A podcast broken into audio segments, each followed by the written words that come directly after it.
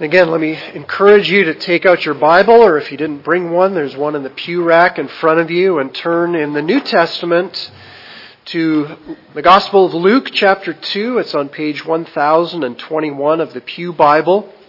I'm going to be reading this morning verses 25 to 35 uh, you might think of this, I suppose, in a sense as kind of part of the broader Christmas story, and it does come from the very early years of Jesus' life, but just as all of God's Word is profitable for us, I think it gives us some wonderful lessons for the Christian life, what God has done for us and how He helps us to live for Him. So let me read then from the Gospel of Luke, beginning in chapter 2, verse 35. This is God's Word. Now there was a man in Jerusalem whose name was Simeon. And this man was righteous and devout, waiting for the consolation of Israel. And the Holy Spirit was upon him. And it had been revealed to him by the Holy Spirit that he would not see death before he had seen the Lord's Christ.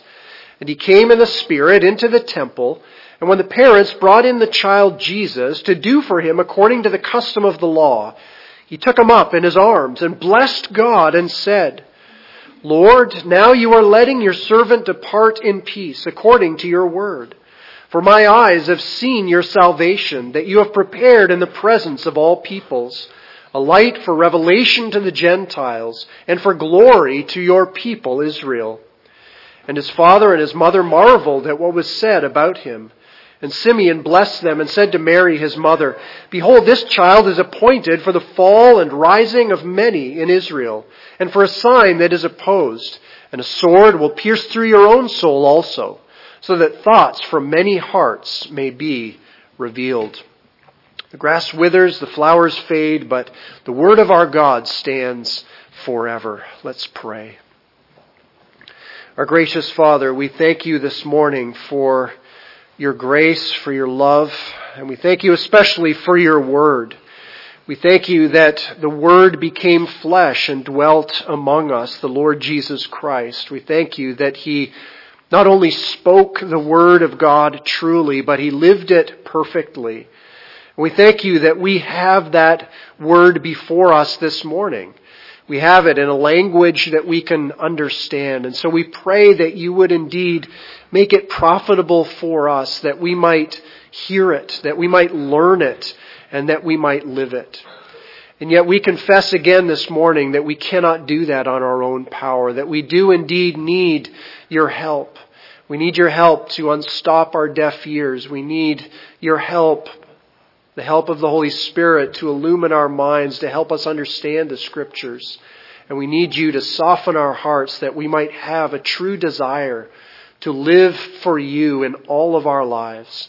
So we pray that you would do that work this morning, even through the preaching of your word, that you might use weak vessels to do a mighty work because it's done in the power of your Holy Spirit. So we ask these things all for your glory and the glory of our Savior and Redeemer, the Lord Jesus Christ. Amen.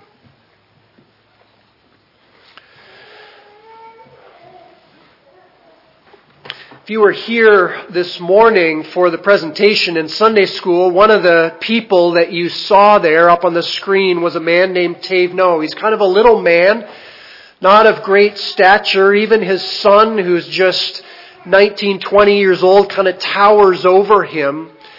But as I think of Tave No, that man that lives in a very rural area of Haiti, I'm struck by all of the griefs and the burdens that his shoulders have been required to carry. All of those things that God has brought into his life that I think any of us would say have been difficult. I remember when we first moved to Haiti, going to his house at his request to pray for one of his young daughters at the time who was suffering from epilepsy. And you can imagine in a culture full of voodoo and full of animistic religions, people saying she had a demon, people saying she was possessed by something, but coming to them and praying with her that God would watch over her and protect her that family having to deal with that illness, especially in a rural area away from the hospital. Then in 2010, the big earthquake comes and one of Tavno's older daughters, who was away at school in Port-au-Prince, she died under a building, collapsed in the earthquake. They suffered the grief, the loss of this teenage child. You fast forward a few years later, just in the last year or so, and that same daughter that we had prayed for those many years ago, uh, there on the island of La Gonâve, suffered a crisis and she died, and they grieved again. The loss of a young child. And then to top it off, just about two months ago, I get a phone call from Tavno's son, Mado Shea, and he says, my father's in the hospital. He was coming down the mountain after a worship service on a Sunday afternoon back to town, and the motorcycle that he was on, a young driver, not very experienced, kind of uh, hit a rock, a slippery patch. They tumbled, and Tavno breaks his arm, ends up in the hospital. Suffering after suffering, right? Grief after grief. Where's the hope in the midst of that? Where's the hope in the midst of those kinds of circumstances? We all need to be consoled. And I think you don't probably need to look far in your own life or in the life of those around you to see those griefs because we all, every one of us, live in the same fallen world that's infected with sickness, that's infected with death, that's infected with disappointment, with brokenness. We all suffer. We suffer pain. We suffer loss. We suffer failure. And we all, unless the Lord Jesus comes again, will suffer death as well. And if you look at the world around you, you see them trying to console themselves. For some people, it's drugs and alcohol. Other people, it's different relationships. Maybe it's success and wealth and power. All of these things to console themselves when difficulties come into their lives. But what I want you to see this morning as we look at Simeon and as we look at his faith in the Lord Jesus Christ I want you to see that it is only God who can bring us, who can give us that true consolation. He's the only one who can comfort us in our pain and in our sorrows.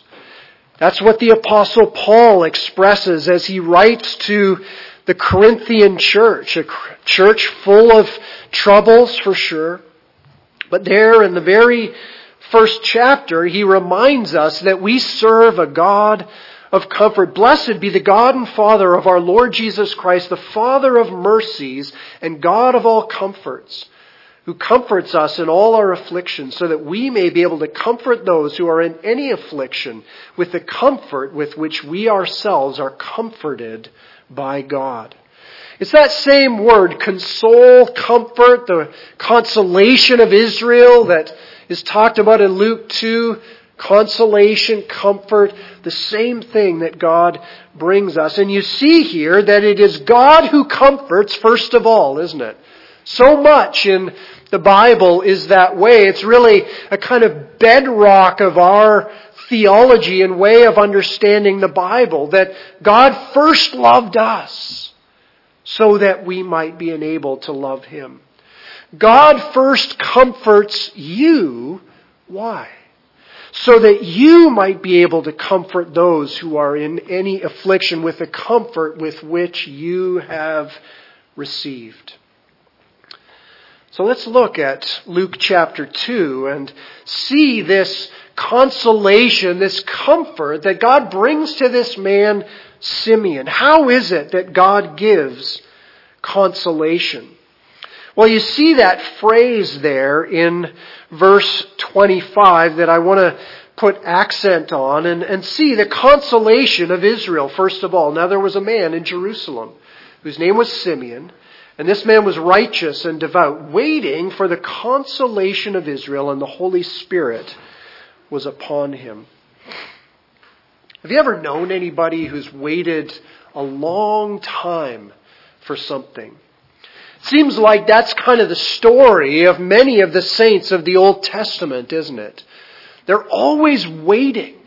They're always waiting for deliverance from slavery. They're waiting for entrance into the promised land. They're waiting for God to build the kingdom.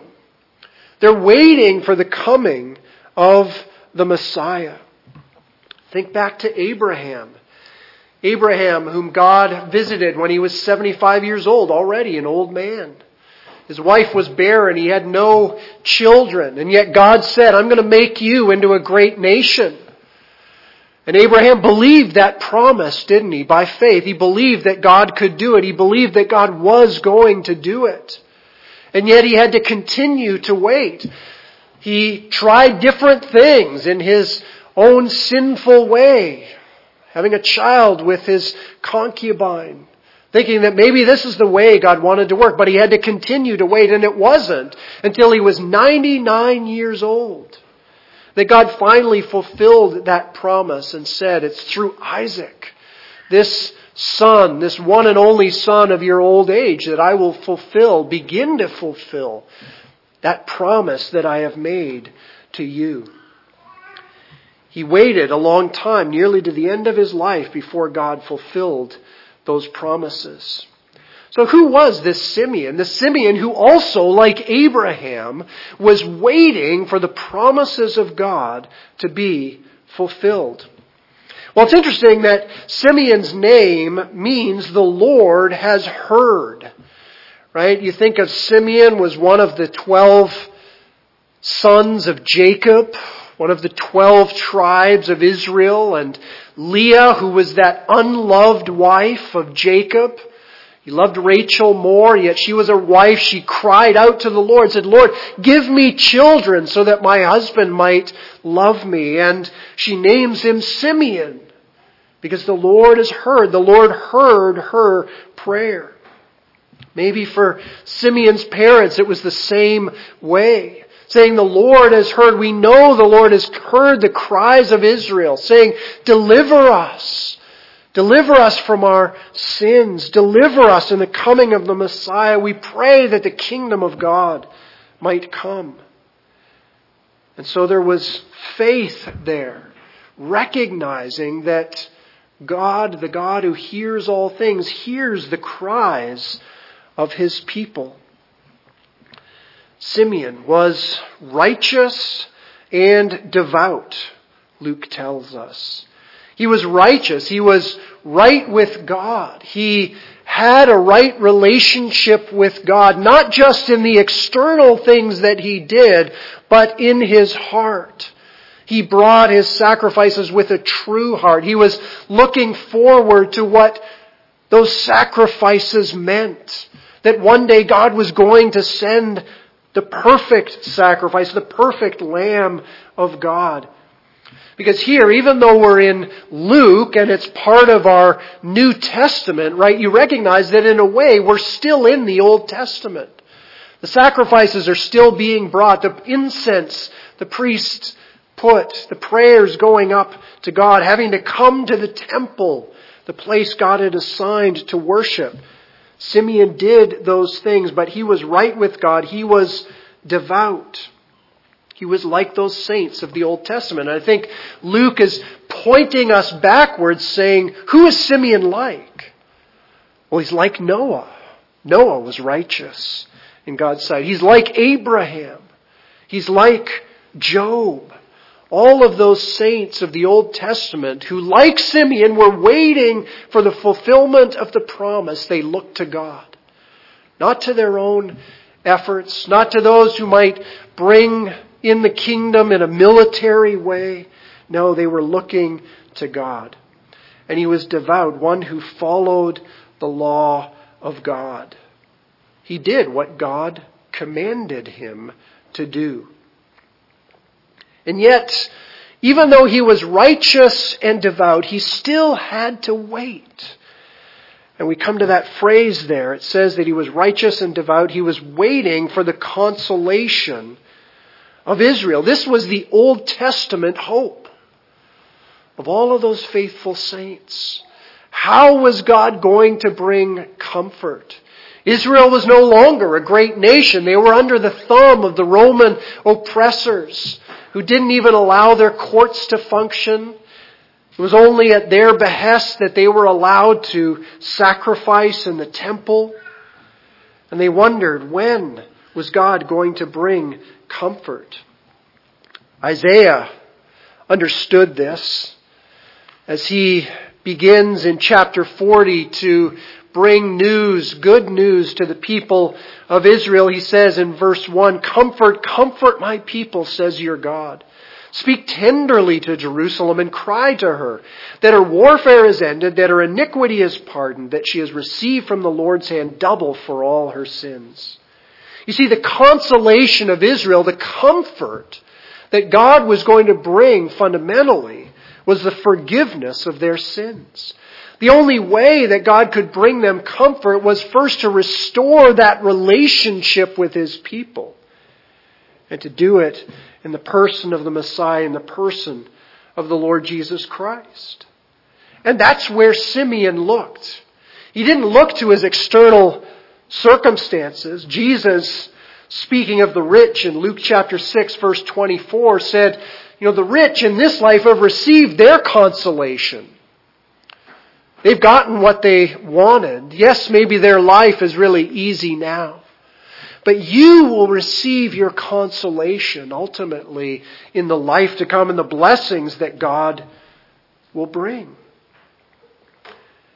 And so Simeon was waiting for God to fulfill his promises, for him to bring comfort to Israel, ultimately to bring peace, to bring peace to them.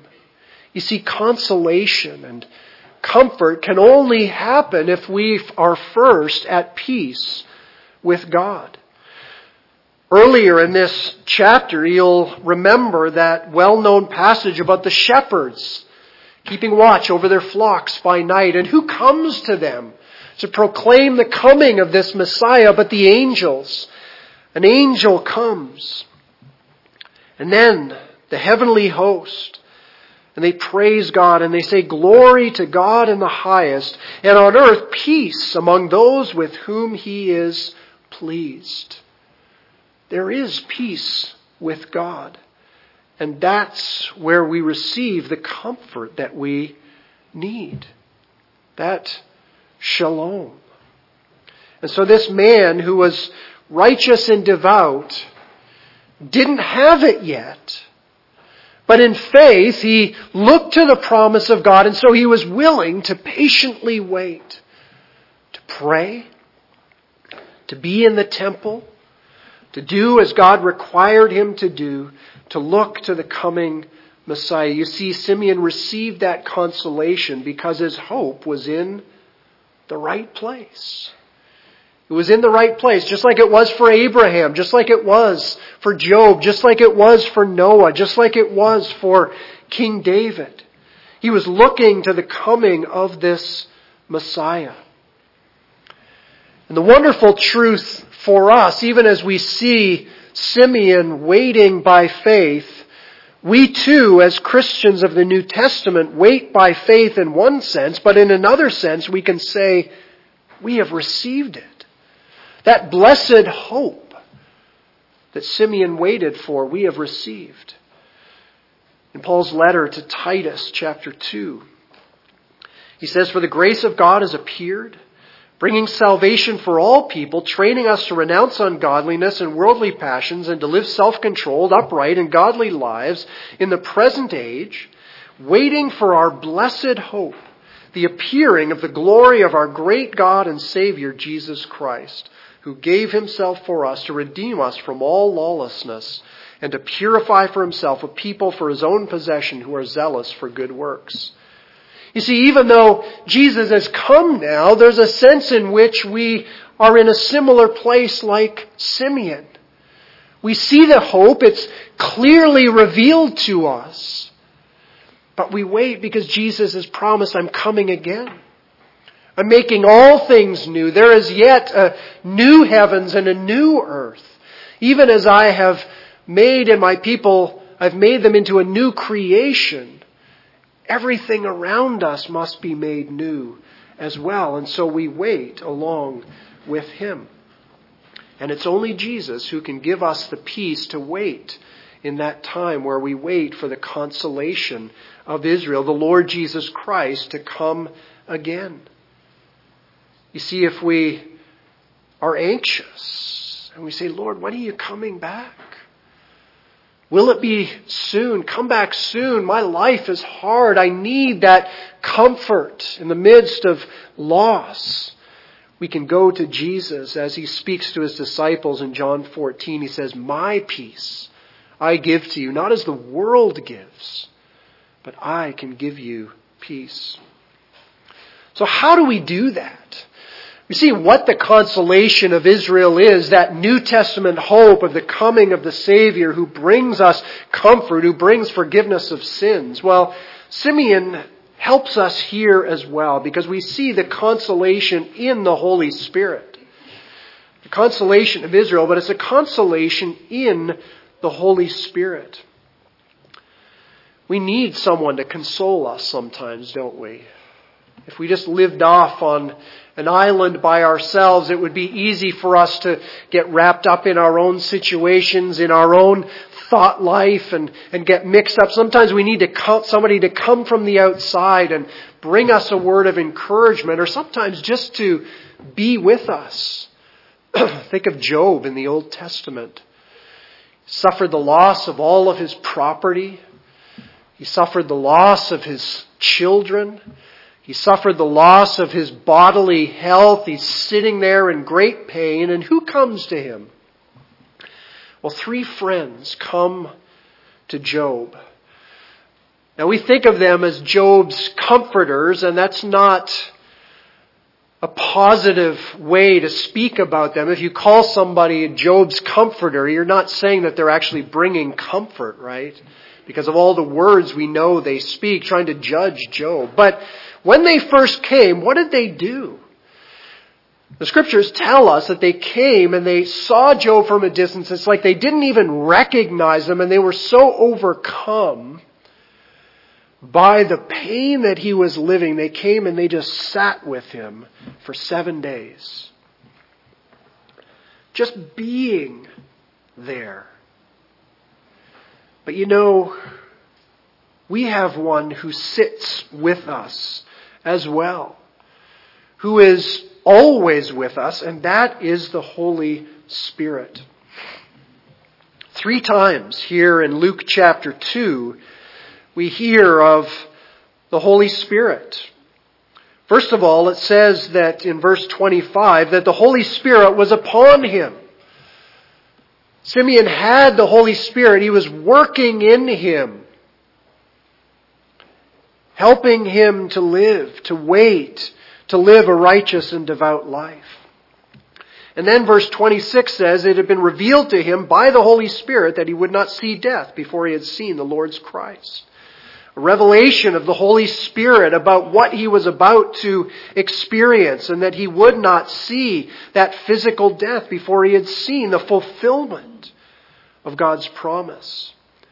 And then again in verse 27, he came in the Spirit, the Holy Spirit, into the temple. He receives the comfort of the Holy Spirit for life. He was given the ability by the Spirit to live a righteous life. And that should tell us something about ourselves. We cannot live our lives without the working of the Holy Spirit. Yes, the regeneration of our hearts, making us new. But also every day, bearing fruit, helping us to live lives, to bring consolation. Think of that New Testament church in the very beginning of Acts, how God, in a wonderful way, adds to their number. The church grows, but then what does God do? He allows persecution to come to the church and they're scattered all over the place. Saul, it said, ravaged the church. But in Acts chapter 9, verse 31, we read this So the church throughout all Judea and Galilee and Samaria had peace and was being built up and walking in the fear of the Lord and in the comfort of the Holy Spirit, it multiplied. See, they could have been discouraged. They could have said, What is God doing? But they had peace. They received that comfort, even for those who were in prison, some who had died, because the Holy Spirit was at work. The comfort of the Holy Spirit for their lives. But the Holy Spirit also gave to Simeon this special revelation. It was revealed to him by the Holy Spirit that he would not see death before he had seen the Lord's Christ. He was living at the very cusp of history, the most momentous change that was ever going to happen in the history of the world was about to be revealed. And it was going to be revealed to him. You see, if we're honest with ourselves as we look at our lives and the difficulty of our lives, the fear that life can bring and the anxiety, probably our biggest fear is death. That's what they say, right? Everybody's afraid of death. And yet, God was saying to Simeon, You're going to see what I have been preparing the whole of the Old Testament, what I've been preparing, it's going to come to fruition now, and you are going to see that fulfillment in this child, the Lord Jesus. Simeon saw what all the prophets had wanted. The Holy Spirit revealed it to him. But what's so interesting is that he was exactly in the right place for that to happen. Where was he? He was in the temple. He came in the Spirit into the temple. The place where God said he dwelled. The place where people were called to worship him. That's where he was. Where Mary and Joseph were coming to do what the law demanded, the sacrifice for purification for their newborn son. And so Simeon can wait. He can be comforted even in the face of death because the Holy Spirit is at work. And we too can receive that consolation when we go to the right place, to the Holy Spirit. Because who is that Holy Spirit? The Apostle John, recording the words of Jesus on that last night before he was crucified, as he speaks to his very closest followers, Jesus points to the one who is going to give consolation. Jesus is going away. They're not going to see him anymore. Three years they've spent with him. He's going away, but he says, don't worry. John chapter 14, verse 16. And I will ask the Father, and he will give you another helper to be with you, even the Spirit of truth, whom the world cannot receive. Another helper, another comforter another consoler, the one who helps us. And what's he going to do? How's he going to do that? He's going to do that, verse 26 says, the helper, the consoler, the Holy Spirit, whom the Father will send in my name, he will teach you all things and bring to your remembrance all that I have said to you.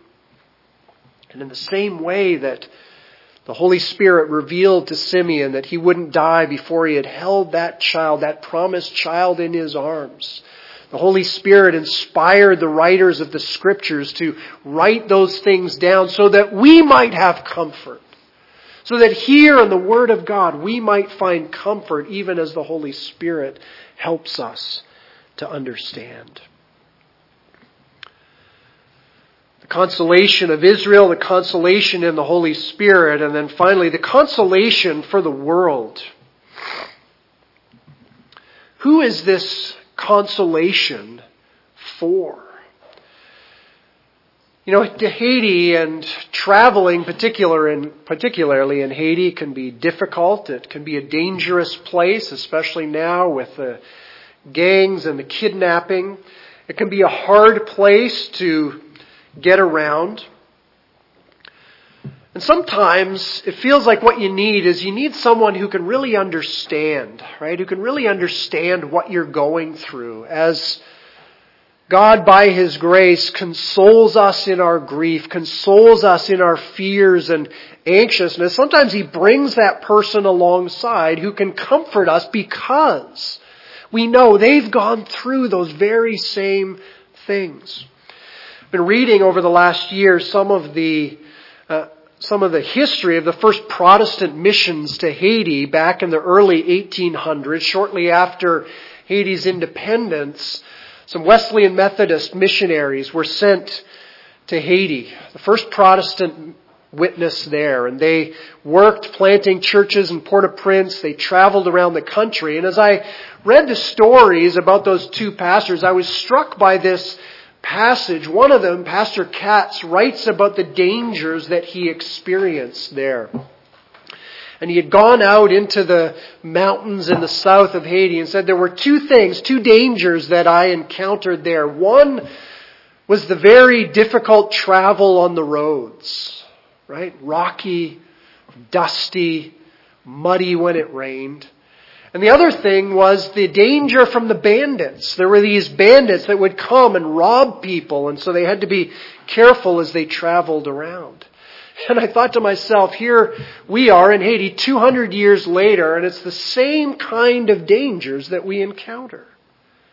There was some consolation in that, that they went through some of the very same experiences that we did. But the consolation that we bring and that we have, God says, is not just for ourselves. Right? That's what the apostle Paul was getting at in 2 Corinthians chapter 1. We are comforted by God so that we can comfort others. And those are the words that Simeon proclaims here in Luke chapter 2 as he takes the child up in his arms. He blesses God. And he says, Lord, you are now letting your servant depart in peace according to your word. He's saying, I can depart in peace because I've seen the fulfillment of the promise, the true peace that he can bring. This is the Prince of Peace. Isaiah chapter 9 verse 6. Unto you a child is born. The government will be on his shoulders and he will be called what? The Prince of Peace. Simeon can depart in peace. He's bringing a word of peace. Peace with God that comes through this Messiah, this child. For my eyes have seen your salvation that you have prepared in the presence of all peoples. It's wonderful to see here that the faith that God had given Simeon, the faith that he had all through his life, is now sight. He now sees with his eyes what God has prepared, what God is doing through this Messiah, through this child. And he comes, as it were, face to face with the fulfillment of God's promises in this baby. All of the hopes of Israel, all of the comfort that Israel needed. It meant that the kingdom of God was coming right then. And the kingdom has come in the Lord Jesus Christ. And we too, we see it by faith, don't we? Even as the Holy Spirit works. That's the gospel, that we look at this baby and what's recorded and how he grew in wisdom and stature, how he fulfilled the will of God, how he went to the cross, he died, he was raised from the dead, so that we might trust in him. And all of that is by faith, with the eyes of faith. That's what God calls us to. But then the question we might ask is if Simeon was waiting for the consolation of Israel, is it only for Israel? Who is this consolation for? Because I don't think any of us in this room fit in that pattern. We're not descendants of Jews. We're certainly not practicers there. We're not necessarily of the people of Israel, but we are the children of Abraham. And Simeon says, It is a salvation you have prepared in the presence of all peoples, a light for revelation to the Gentiles and for glory to your people Israel. Simeon understood that the greatness of what was happening in what Jesus came to do, that it wasn't just for Israel. But it was indeed for the whole world. This good news was not something that could be kept under a bushel. It couldn't be kept to one locality, to one group of people. But it was for the ends of the earth. Even the Old Testament proclaimed this so clearly in many, many places in the Psalms we see this, but particularly in Psalm 98. We hear he has remembered his steadfast love and faithfulness to the house of Israel. All the ends of the earth have seen the salvation of our God. The Lord has made known his salvation. He has revealed his righteousness in the sight of the nations. It was for them as well. Yes, for the Jews first, and then for the Greek, for the Gentiles, the pagans, for those who were far off, who have now been brought near. The consolation of Israel indeed is for all the nations. And that's why we go. That's why we send missionaries. That's why we help churches in other nations to grow up into what Christ wants them to be. Because we believe that this comfort that God brings by the Holy Spirit and the Scriptures is for the whole world. And when we have received that consolation, we are called to take it to the world because it is good news. And so I encourage you this morning, pray that God would raise up missionaries to go to places like Haiti and Uganda and China and all of the ends of the earth. That God would fulfill his promises. It's consolation for Israel. But now you, as the people of God, look to Jesus again and look to his second coming. That's where your final consolation is found. Yes, He's come and we rejoice in that good news, but we also look forward because we know it's not finished. It's not made right. But it will one day, and so we wait with faith for Jesus to come again. And we wait for that consolation in the Holy Spirit because we recognize we cannot do it on our own. We need the sanctifying power of the Holy Spirit who's the only one who can bring us peace and patience, even joy. And it is indeed consolation for the world because it's there that that good news is found. The apostle Paul speaks of that comfort in chapter 1 that God brings in the midst of our affliction. And then in verse 5, he speaks about the reconciliation. You see, the comfort of God only comes if we have been reconciled to Him. And we have that ministry of reconciliation. All this is from God, who through Christ reconciled us to Himself and gave us the ministry of reconciliation. It is truly only in the gospel. So that the words of Isaiah in Isaiah 25 might indeed come true. To hear echoes of what we read earlier in Isaiah 25 in the book of Revelation. What does God promise? He will swallow up death forever. The Lord God will wipe away tears from all faces, and the reproach of his people he will take away from all the earth, for the Lord has spoken. It will be said on that day, Behold, this is our God. We have waited for him that he might save us. This is the Lord. We have waited for him. Let us be glad and rejoice in his salvation. Let those be words that are true of us. Let's pray together.